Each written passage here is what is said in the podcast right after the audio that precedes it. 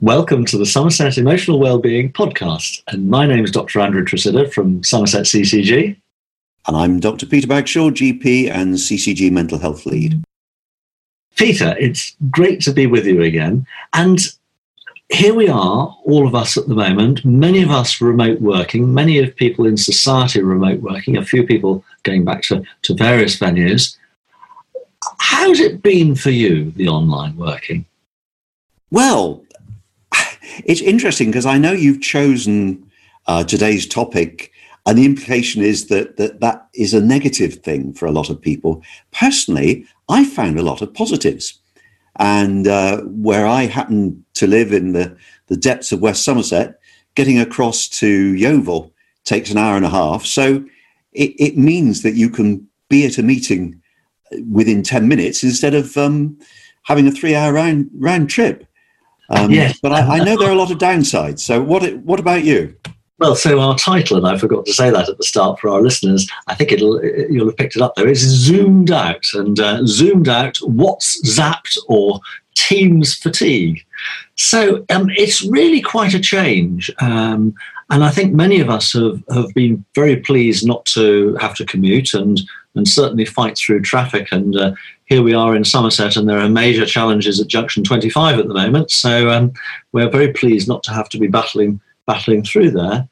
But it's it's odd. I mean, the first few weeks of the the pandemic, um, the first few months, we've all been busy and working hard, and there are three phases to any crisis. And the first phase phase of a, is is is extra activity and energy, and then we regress into a flatter state of of, of, of not inertia, but um, sometimes disillusionment and difficulties. And then finally we readjust. And so I think for the online working, for me, I was very excited, like you to start with. And, and certainly it's allowed me to do lots of things I never dreamed possible. And it's been really great to be able to continue to work and to meet up with colleagues and to have meetings, uh, not just with colleagues from Somerset, but colleagues from around the country and indeed further.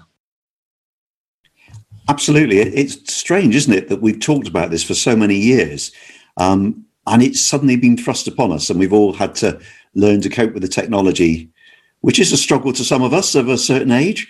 Uh, well, I was about to say, does it sound as though we are of a certain age? Because I'm sure a number of our listeners who are so, somewhat younger than our average age, Peter, will be thinking, "What are these old guys talking about? Haven't they? Haven't they used um, WhatsApp and all sorts of things like that, and uh, the, the wonders of instant messaging and video conferencing. Well, it's it's interesting because we've talked about uh, this in in terms of are we disadvantaging uh, some of our patients, and the assumption is always that older people can't use the technology, but actually there's this population of of silver surfers who've become really good at using it, and for them in particular, in rural areas like Somerset, where we know that transport is a huge issue, uh, I'm, I'm hoping that this is going to be something that will continue long after coronavirus is, uh, has faded from view. I think it's changed society. Uh, it's changed our connection to each other, and it, it's certainly changed the way some organisations and work and some services are delivered. Do you, will do you think more mental health service um, interventions, such as talking therapies and others, will come online? Well, that's certainly at the moment. If you have contact with mental health services, it's pretty much all done that way.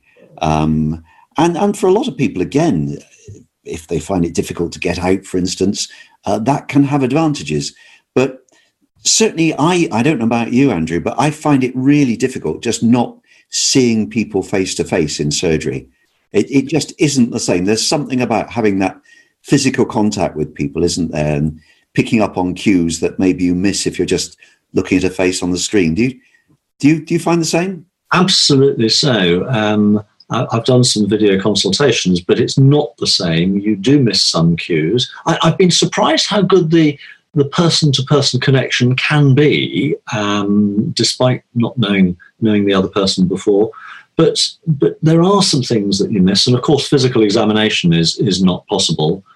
And and I think, do you know what? I'm going to have to declare a secret at this point. I I, I, I, take a history, I examine appropriately, and then I consider.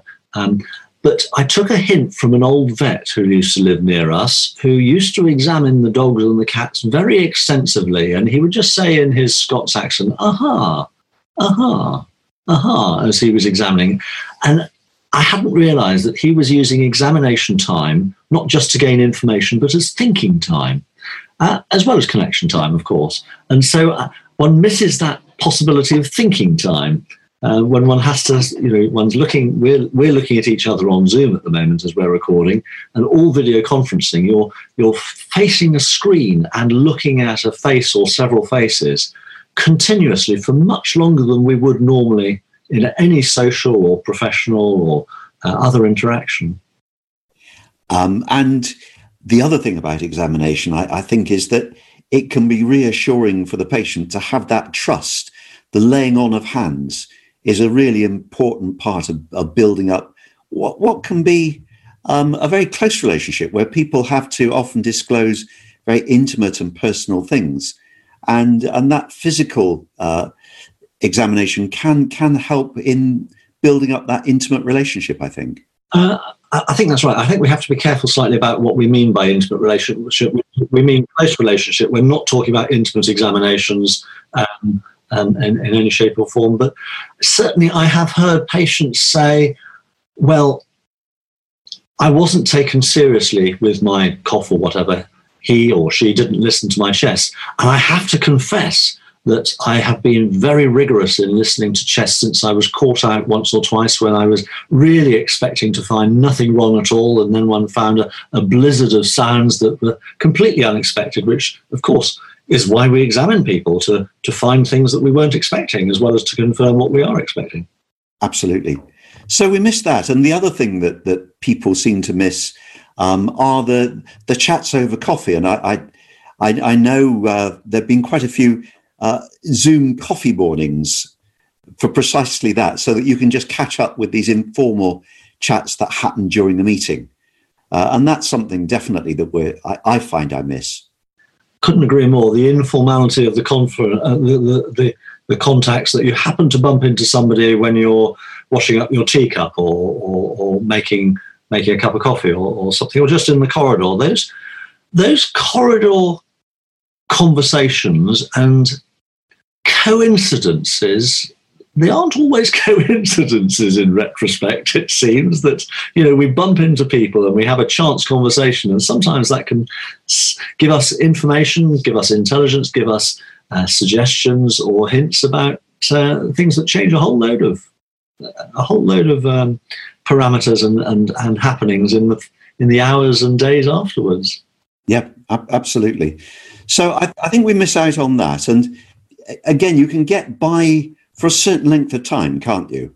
But you, you, you get to a point where you think, actually, it'd be really nice just to have a, a natter over a cup of coffee with somebody. Yeah, and just going to work, there's there's the travelling aspect, but there's not just the travelling in a vehicle or public transport. There's actually walking around. And one of the challenges of what we're doing at the moment, here we are sitting recording, but a lot of people are working remote, re- remotely in, in many ways.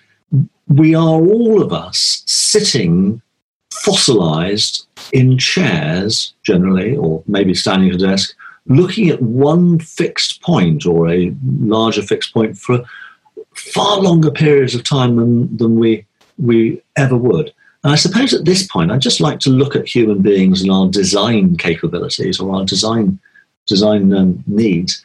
We've got muscles, we've got brains, we've got heads, we've got necks, we've got joints. These are all designed to move they're not designed to, to sit um, in one place looking at a screen for a very long time. And I, I don't know what you find, Peter, from sitting at a screen for a very long time, but how, how is it for you? It's not good. And uh, almost every chat we've had, we talked about the importance of physical exercise for our mental health as well as our, our physical health. And as you say, the, the temptation is you're just sat down all day. Um, so, what advice would you give to people about how often they should get up, have a stretch around, what sort of exercise they should do? Well, um, certainly every hour we should all be getting up and, and walking around, maybe for five minutes. But it's so easy to sit fossilized and to forget that you need to go to the loo, forget that you need a drink, forget even to move your arms and legs. And um, I hope there isn't a, an increased incidence of, of, of, deep vein thrombosis from people sitting at screens for too long. I'm sure there isn't. But um, we bodies are designed to move, so we really ought to get up and move around. And if, if ever you're you're chairing or organising a meeting, it's a good idea to ask people to to, to stand up and and you know almost sort of shake their arms or, or move their legs. You know, right foot in, leg foot uh, right. Put your right foot in, put your left foot in, and shake it all about. to go back to something we probably learnt in our youth, I can't remember which um, which nursery rhyme or that was. But, but there's certainly something about attending to physical needs, looking after physical body, really important. Um, otherwise, I'm sure we end up with stiffer spines and stiffer joints than we would have if we were in the normal workplace when we, yes, we walk, we look at screens, but we look around the office, we catch the eye of the person on the desk two away um, and, and exchange a comment about something. We, we look out the window. Um, and particularly in video conferencing, when there are a number of people, and, and I've, I've had to help run one or two of these, it's really interesting because you don't pick up the non-verbals of what's happening. You can't really sh- you can't really see if everybody's concentrating um, or whether they're looking at, sometimes you can tell that they're actually looking at their emails. So it's, it's, it's really quite interesting. You can't pick up that nuance of, of, of your friend down the far end of the table in the far corner um, who actually needs to say something but they're, they're often a bit shy uh, and it, it's less easy to pick up the non-verbal need when you're online. I don't know if that's fair comment yeah, no, absolutely. The the other issue that a lot of people uh, say to me about is that it means that there's this great blurring between work and home, um, because a lot of us, for entertainment, will look at screens, whether it's television or computer games or, or whatever. Um, so we're kind of doing that uh, in our downtime, and now we're doing it on in our work time uh, as well do you have any advice on on how we can make sure that we don't just find ourselves working all day? Um, thank you. That's a really important point, Peter. I think the first thing is to be aware that it can happen. Um, and there are some of us who are very good at boundaries. We we have precise times when we are in one role, and then we we take off that role, and we we have downtime. I think it's even more difficult if, if we're living in small air, small spaces, and so necessarily our work computer is in our living space or in that space that might be used for relaxation. So we have to be somehow quite rigid about separation um, because it's only too easy with with emails that go ping on our phones and and the computer giving us notifications to find that we're actually doing some work at times when we thought we were relaxing. Um, and so I suppose the discipline of boundaries, the discipline of separation, the discipline of having a 15 minute break to get up, to go and make your cup of coffee, to, to wash your hands, to do whatever you need, uh, and not come straight back, to go to another room, to, to walk around if you're able to go outside, maybe to go outside, um, is really important. And the meal breaks are actually very important too. I know many of us at times do work through our meal break, but if we're eating sitting at the computer we've been sitting at for the last three or four hours and it's in our own home, I think this is this works against us, and I'm sure that efficiency drops off. I'm sure we're more efficient for getting up, uh, moving around, moving our muscles, having separation of functions so that we, we know that there is a boundary between this downtime and that downtime, and knowing when it's actually the end of the day to stop work. So I'm, I'm very glad you brought that up. Is there anything you'd add to that? I suppose the other thing for me is trying to keep a space that you use for work that's different from the space you use for relaxing. Now, most people, uh, of course, one of the joys of uh, of all this uh, is that we see into people's homes. And, and most people seem to uh, be surrounded by books. And I'm never quite sure whether that's because they're being clever and uh, using a space that's a workspace or that they want to be thought of as, as particularly clever, so they have books in the background. Um, but I, I, think it is genuinely important to try and keep that physically separate space for your work from home. What, what do you feel? Uh, I, I completely agree. So, any way that one can make the separation, either physically or at least mentally in time. Um, and that could actually involve putting on some clothes, a particular clothes, whether particular item of clothing or a badge or whatever, that, that says to you, I'm at work. And then when you've finished work, changing those so that you have a signal to your subconscious to say, actually, I have switched off. Because most of us wouldn't carry on working when we've left the factory or left the office. You know, we've gone home and yes, we might do something else, but we don't carry on with the normal, just the continuum of, of day job. And I think the point you made about breaks is, is a really important one because it tends to be that meetings uh, for us always seem to last an hour, don't they? So you go straight from one to the other. And uh, or, or, everybody, when you see them, when they join the meeting, they've got their, their cup of co- coffee or tea in hand. So we don't actually go away and take a break and stretch our legs and wander around. Uh, maybe there should be a rule that, that meetings should only last 50 minutes, that we always get a, a 10 minute break. It's up to it's up to those of us who occasionally chair meetings to make sure that we finish on time or have that discipline. Now, just some general tips for, for health at these times. The the five ways to well-being, which we can find on the web, they're they're on the Mind website and others, uh, are really helpful.